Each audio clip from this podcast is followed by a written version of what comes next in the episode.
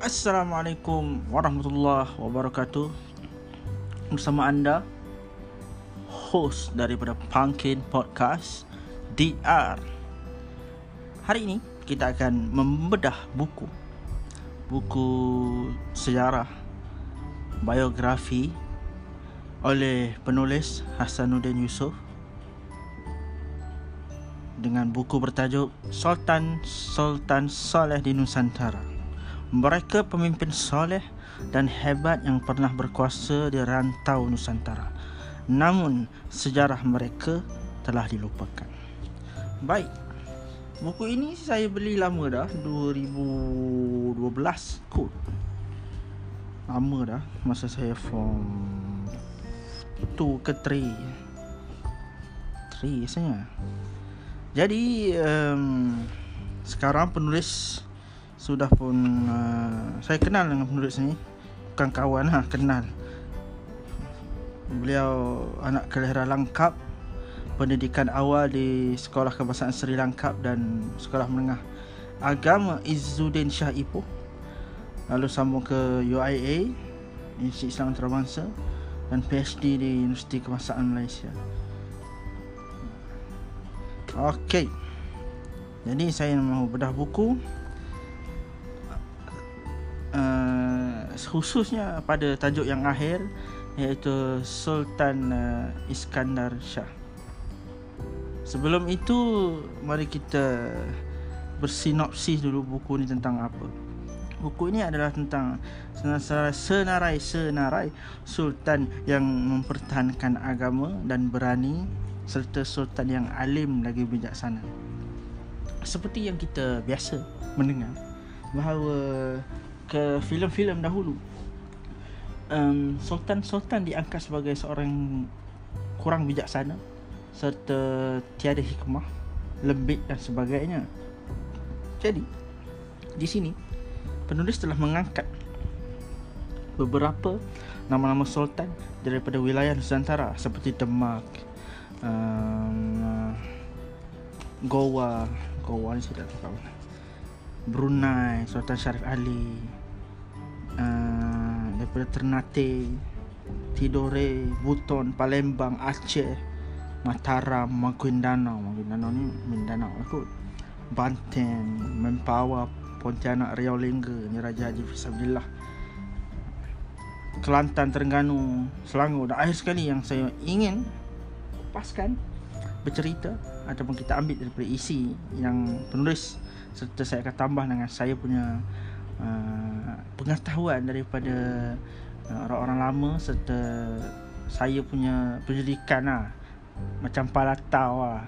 Anda mungkin boleh mendengar saja sebabkan Pumpkin Podcast ini adalah tempat bercerita-bercerita di serta bagi saya sendiri untuk terapi diri untuk berlatih bercakap. Kerana saya bukanlah gagap tapi uh, penyusunan akal uh, alat saya tidak ada jadi saya perlu uh, inilah sebalik pun nak meriliskan tekanan-tekanan yang ada lah. dan uh, dan yang saya mahu kupas ni adalah Sultan Iskandar Shah ataupun dikenali sebagai Raja Alang Iskandar ataupun Iskandar of Perak. Jadi Bismillahirrahmanirrahim. Allahumma salli wa sallim wa barik alaihi wa ala ali. Semoga para pendengar sehat sentiasa. Dari utara membawa sejahtera. Dari selatan membawa rakan-rakan. Dari barat membawa berkat. Dari timur membawa makmur insyaAllah. Allahumma salli ala Sayyidina Muhammad. Jadi, mula-mula kita berkenalan dengan siapakah Sultan Iskandar Shah ini? Beliau dilahirkan pada 1918 dan mangkat pada 1938. Beliau diputerakan ataupun dilahirkan di Kuala Keboi, Kampar Perak. Mhm. Oh, siapa orang Kampar dia tahulah belah-belah sana. Sebab banyak uh, raja-raja yang lama-lama ni semuanya berasal daripada Kampar, Teluk Intan, Kampung Gajah. Sultan Azlan tak silap Kampung Gajah. Dekat Negeri Kaisar tak? Situ Sultan Azlan Shah di situlah. Cuma uh, uh, itulah. Nanti kita akan cerita lagi ya kalau saya awal sangat kan nampak tak sedap pula kan. Beliau adalah uh, bernama Sultan Iskandar Shah. Sultan Perak yang ke-30 ataupun nama sebenar baginda adalah Raja Alang Iskandar. Baginda adalah putera kepada almarhum Sultan Idris Murshidul Azam Shah uh, siapa Sultan Idris ni yang buat durbar durbar yang pertama ketika kemelut uh, antara residen penjajah masa itu Sultan Perak ni adalah antara orang yang sangat lantang uh, melawan penjajah lalu mengangkat uh, bahasa Melayu serta orang Melayu ke tempat yang sepatutnya. Jadi uh, seperti kata Cik Sri Kandi bangsa Perak bangsa melawan. Tu kita punya semangat. Perak ni dia yang pertama Perak ini setiap daerah dia sangat uh, setiap daerah ni dia ada identiti yang masing-masing. Lalu setiap identiti uh, identiti ni dia ada dikutai oleh anak-anak raja yang tertentu lah. Bangsawan dan sebagainya. Sebab tu bab-bab bab-bab berperang ni sultan uh, keturunan wilayah Perak ni sangat dahsyat lah. Sebab tu disusun kembali apa uh, sistem kenaikan sultan di Perak kan ada raja muda, raja sultan, raja muda, raja di hilir, raja kecil besar sebagainya kan. Dia biasanya sultan-sultan di Malaysia kalau mangkat ayahanda, anak anda yang sulung ataupun yang dipilih melalui sistem syura akan dinaikkan biasanya. Tapi tidak pada uh, apa pemerintah unik di negeri Perak ini disebabkan um, uh, apa? Pelbagai kemelut yang berlaku lalu disusun untuk untuk mendapatkan uh, giliran yang tertentu eh. Uh, begitu bangsa Perak ni. Bangsa uh, bukan nak resis lah tapi antara orang-orang yang hebat lah. Sebabkan Perak antara orang bangsa yang berani menentang Siam. Ketika Kedah uh, tidak mampu uh, ketika masa tu Kedah tunduk pada Siam ada kisah-kisah tapi uh, Perak mengajak Kedah untuk bersama-sama untuk melawan Siam di masa itulah orang kata raja raja apa musuh bisik apa perang bisik ha. situlah kebangkitan-kebangkitan orang-orang Melayu melawan penjajah-penjajah daripada rakan-rakan uh, serantau uh, dan daripada barat sendiri. Okey, itu yang pertama. Jadi kampar apabila Raja Idris Sultan Idris ni ditabalkan ketika ayahanda Alang Raja Alang Iskandar ini ditabalkan uh, menjadi sultan bersemayam di uh, sebelah mudik sebelah kiri. Uh, dan uh, mereka berpindah daripada Kampar. Kampar ni di mudik sebelah kanan negeri Perak. Eh mudik sebelah kanan uh, Sungai Perak. Lalu mereka berpindah ke Kuala Kansar istana yang sekarang ni di Bukit Candan mudik sebelah kiri. Okey mudik kanan kiri ni apa ke benda kan? Okey mudik di dalam perjanjian sultan yang pertama dengan pembesar Perak yang kuno Tok Temung dan para-para pembesarnya Tok Temung ni wakil. Dan beliau adalah seorang wali Allah Subhanahu Wa Taala. Beliau telah berjanji menetapkan satu perjanjian bahawa keturunan Sultan Muzaffar keturunan Sultan, Sultan Perak Sultan Muzaffar ini anak kepada Sultan Melaka lalu dihantar kepada Perak kerana perjanjian pembesar-pembesar Perak masa itu untuk membawa menabalkan seorang sultan untuk memimpin mereka. Okey. Jadi kan Perak ni dia ada satu macam kompas lah. Uh, dia punya point dia daripada sungai Perak hulu hilir darat baru Okey, hulu ni tempat sungai bermula. Mana dia tempat sungai ah sungai jatuh lah, eh, sungai daripada hulu sungai pun hulu Perak ni belah atas lah. Hilir tempat mengalirnya sungai lah, sungai jatuh darat di sebelah uh, di sebelah atas bukit ke darat ke baruh ke ke sungai Kalau orang kata kamu nak ke mana? Awak nak kulu. Kulu tu mana dia nak nak pergi ke arah katas lah. Mana dia nak dia ber apa? melawan arus sungai mana dia ke macam Kuala mereka nak ke mana? Kulu. Mana dia akan ke Sungai Siput ataupun ke uh, apa? Sungai Siput lah Terosor ha, kalau mereka nak mana? Kelor. Kelor tu Kile mana dia akan ke Senggang ke apa Gajah ha, bila dia kata mereka nak ke mana? Darat. Ke darat ni maknanya nak ke masuk hutan.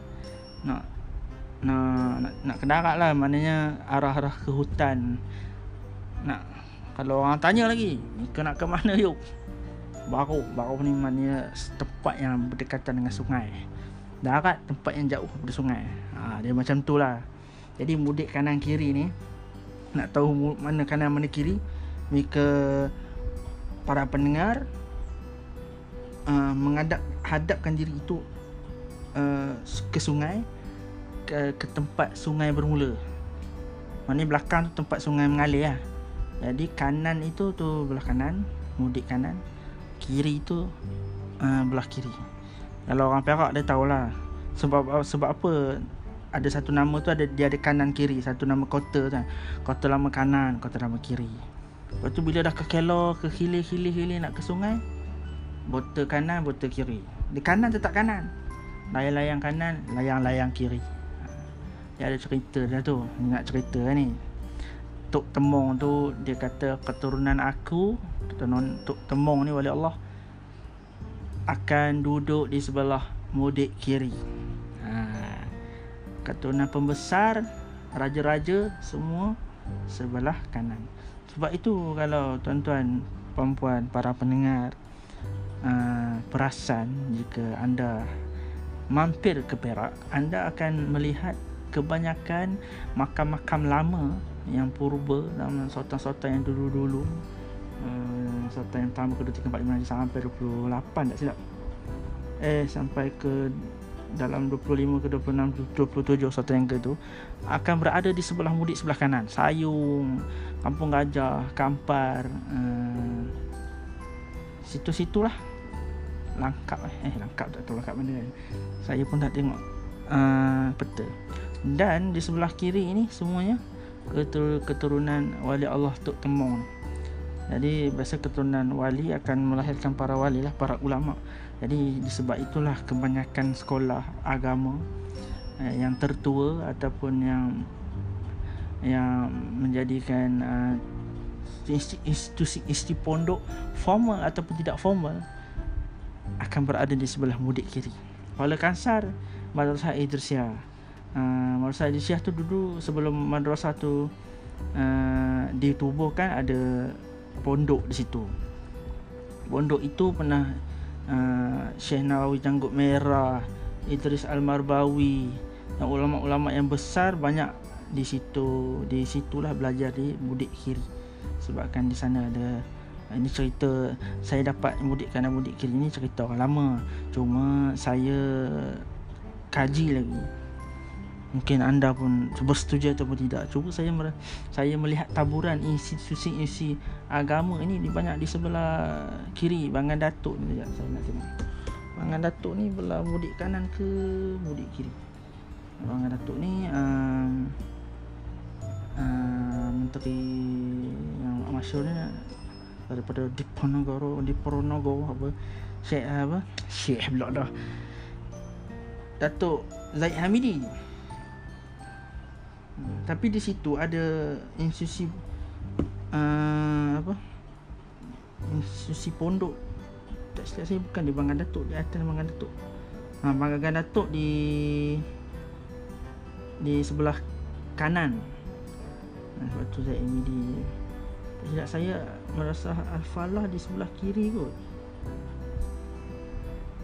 Allah Alam lah Itu tuan-tuan boleh cari sendiri lah. Cuma di sebelah Kuala Kansa Mudik kiri Banyak sekolah-sekolah agama Tafiz uh, Mahat, Ada Mahat Al-Mizan Yayawiyah uh, Mahat Tafiz yang baru ni apa?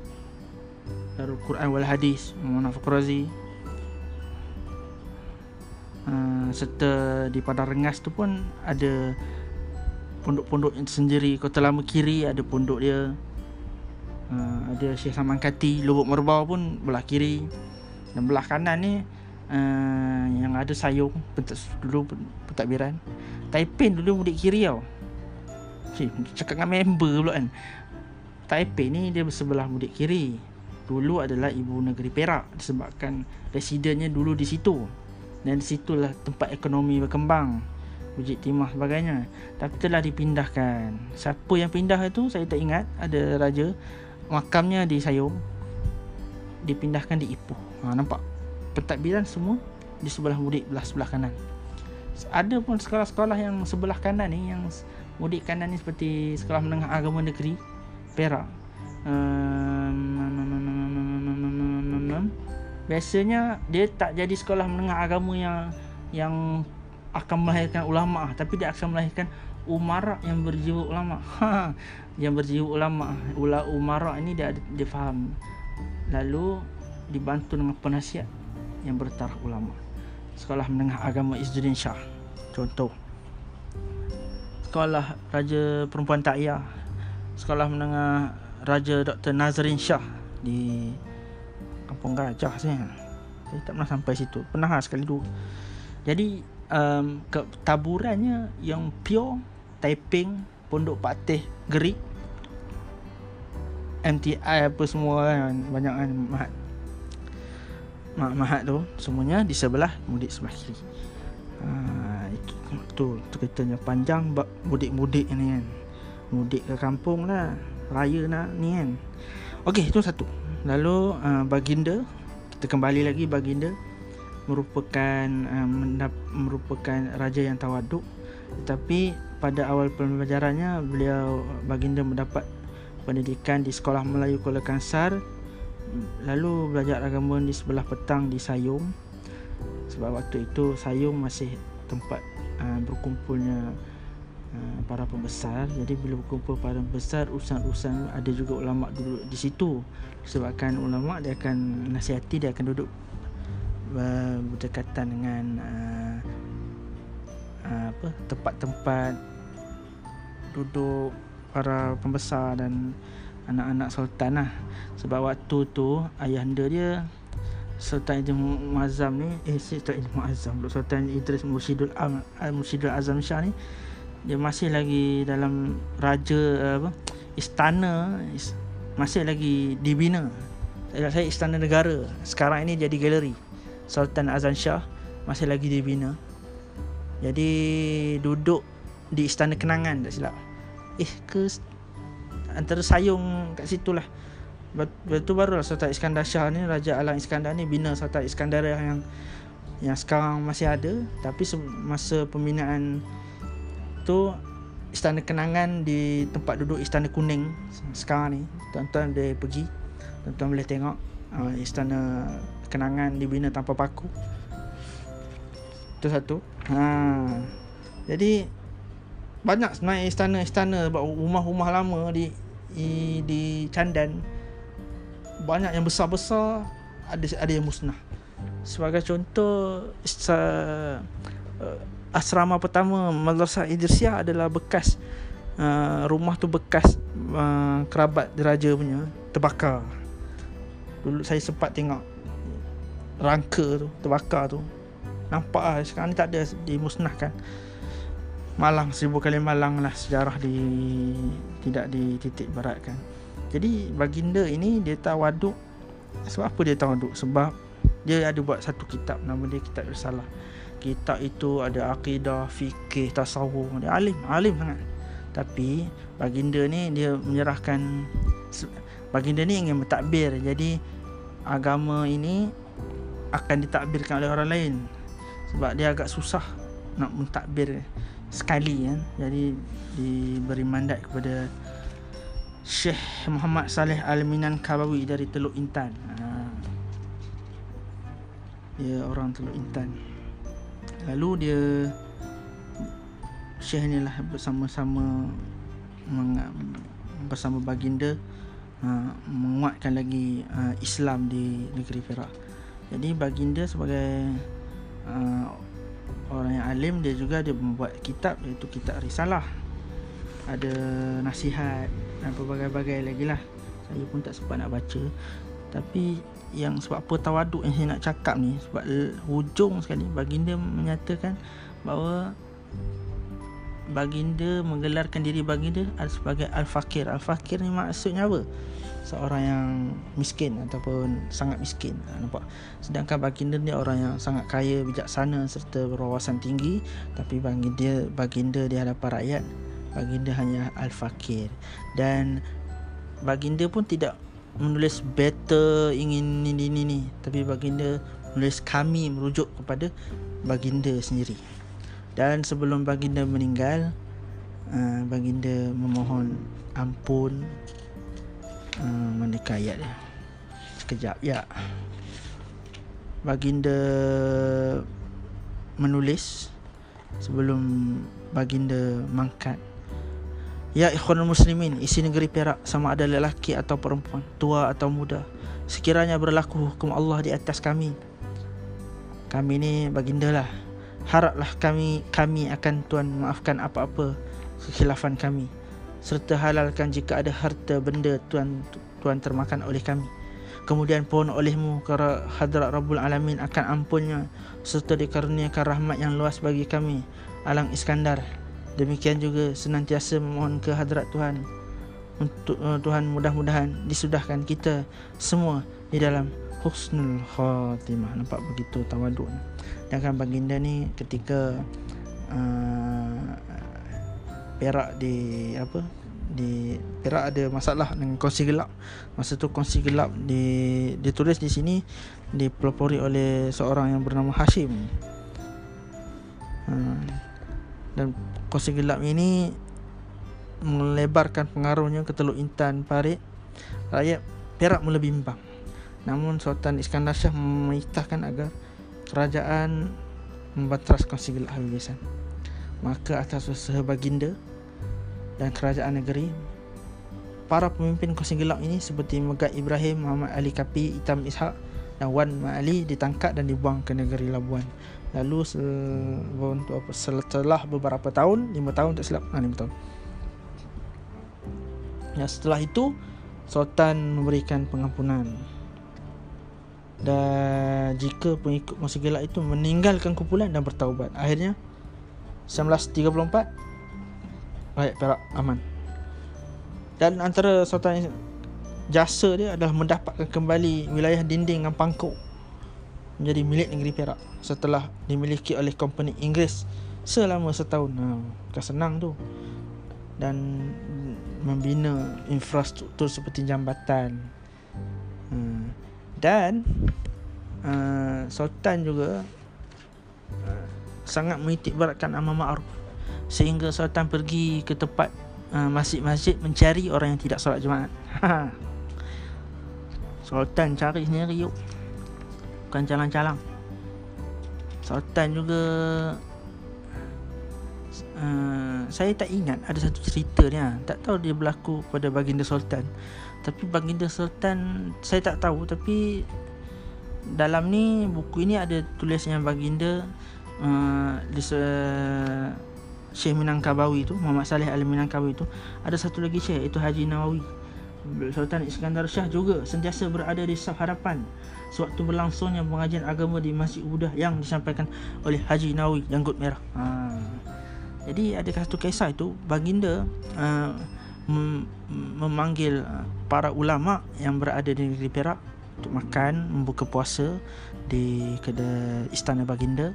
Lalu baginda uh, membuat satu perkara yang ber, berlain adat iaitu baginda makan sebelum azan dikumandangkan maknanya membuka awal bu, bukan pada waktunya. Lalu uh, baginda makan namun tiada siapa yang menegur kecuali Syekh Haji Nawawi Janggut Merah. Dia kata menegur dengan cara yang elok lah dan baginda pun ber, ber, berbangga merasakan ada ulama yang menegur. Inilah sebenar-benarnya ulama. Ha. baginda metes menguji uh, taat setia ulama-ulama ini kepada bagi uh, kepada Tuhan yang Maha Esa lah.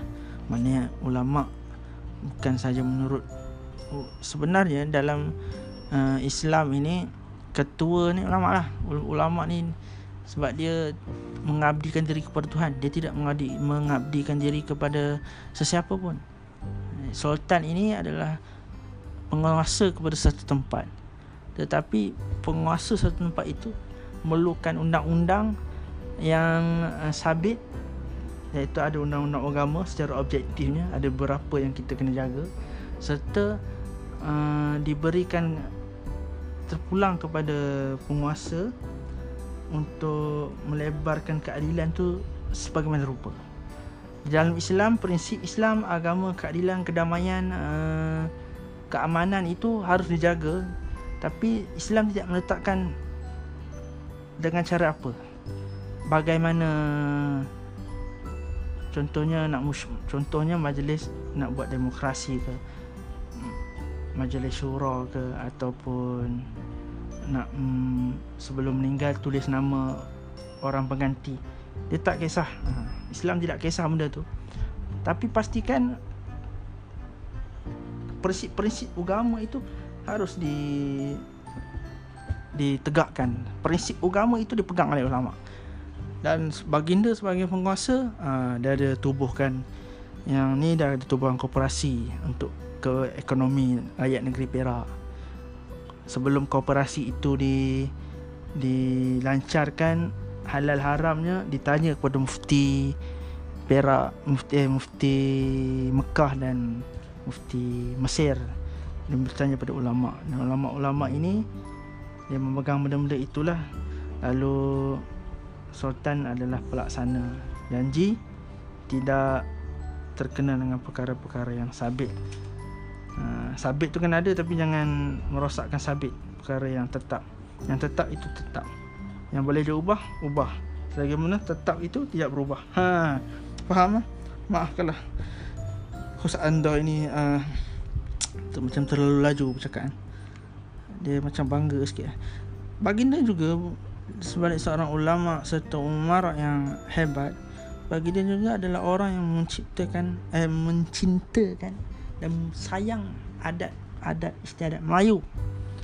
Baginda memerintahkan agar adanya penyusunan buku lalu terhasilnya buku adat lembaga orang orang Melayu Perak pada tahun 1930-an supaya menjadi panduan supaya ada istiadat itu yang kita nampak sekarang itulah susunan dia. Supaya tidak dilupakan. Adat istiadat ni dia ada cerita-cerita-ceritanya lah. Itu nanti kita akan cerita pada episod yang akan datang. Sebab apa? Berak ni dia ada gini-gini dia ada gini-gini ada tabal tu tabal ni kan. What happened? Ha, itu kita akan bedah buku Cik Serikan ni lah pula. Saya pun orang-orang sini juga kan saya pun adalah tahu Okey, macam mana para pendengar? Saya akan membacakan dua tiga tauladan lalu kita akan berhenti ya. Sultan Iskandar merupakan orang soleh yang bijaksana dan memberikan manfaat yang besar bukan pada saja pada dirinya, pada orang lain yang Islam atau bukan Islam dia menjaga rakyat-rakyatnya. Tidak kisah agamanya apa tapi di bawah pentadbirannya daulat baginda maka ketika itu negeri Perak aman damai makmur bahagia. Orang yang berjiwa suci adalah orang yang tawaduk serta merendah diri walaupun orang itu memiliki status yang tinggi. Begitulah sultan. Sebab sultan Iskandar ini uh, ini dapat dibuktikan sebab apa beliau tawaduk dan merendah diri sebab karya beliau iaitu kitab risalah kitab turas. Baginda menggelarkan diri baginda sebagai fakir dan kami dan beliau tidak menulis better kerana sangat tawaduk. Dan last sekali sebagai seorang pemimpin yang soleh dan bijaksana Sultan Iskandar Shah membuat tindakan yang memberi kebaikan kepada rakyat. Sebagai contoh penubuhan regimen askar Melayu diraja tabung bantuan petani dan sistem koperasi yang halal yang memberi manfaat kepada rakyat. Oh, jadi hujung sekali dia ada beritahu, dia ada bagi tahu di sini penubuhan regimen askar Melayu Diraja oh di awal-awal dia tak tak sebut. Jadi baru saya tahu ada ada baginda merupakan founder penting lah untuk regimen askar Melayu Diraja Okey, itu saja. Cuma saya pelik dalam buku ni, saya tak tahulah macam mana. Tapi setiap sultan-sultan yang ada sebelum-sebelum ni ada gambar. Malang untuk sultan Perak ni tak ada gambar. Saya tak tahu sebabkan apa. Jadi para pendengar boleh search sendiri di Google Raja Alang Iskandar. Segak muka dia. Manis dan saya antara penggemar kepada tanjak yang beliau pakai. Tanjak beliau ada tanjak Alang Iskandar pun ataupun tanjak Halang Menyusur Angin dah silap. Belajar dan abang saya buat. Saya belajar tahap satu ada tujuh tanjak. Tahap dua ha, kena belajar tanjak ni kan. Saya tak belajar lagi sebabkan kekangan masa dan zaman cerita aman serta uang ringgit. Tak apa, itu rezeki masing-masing. Terima kasih kerana mendengar. Moga-moga apa yang kita sembang ini kita kan memberikan manfaat yang besar dan ingatlah bahawanya status pangkat harta tahta wanita ini tidak memberi apa-apa manfaat pun di akhirat nanti. Maka gunakanlah harta tahta wanita ini untuk kebaikan akhirat. Jangan tinggalkan tapi gunakan ketiga-tiga ini untuk mendapat pahala yang besar serta ridha Allah Subhanahu wa taala ha, dan mengikuti baginda Nabi sallallahu alaihi wasallam.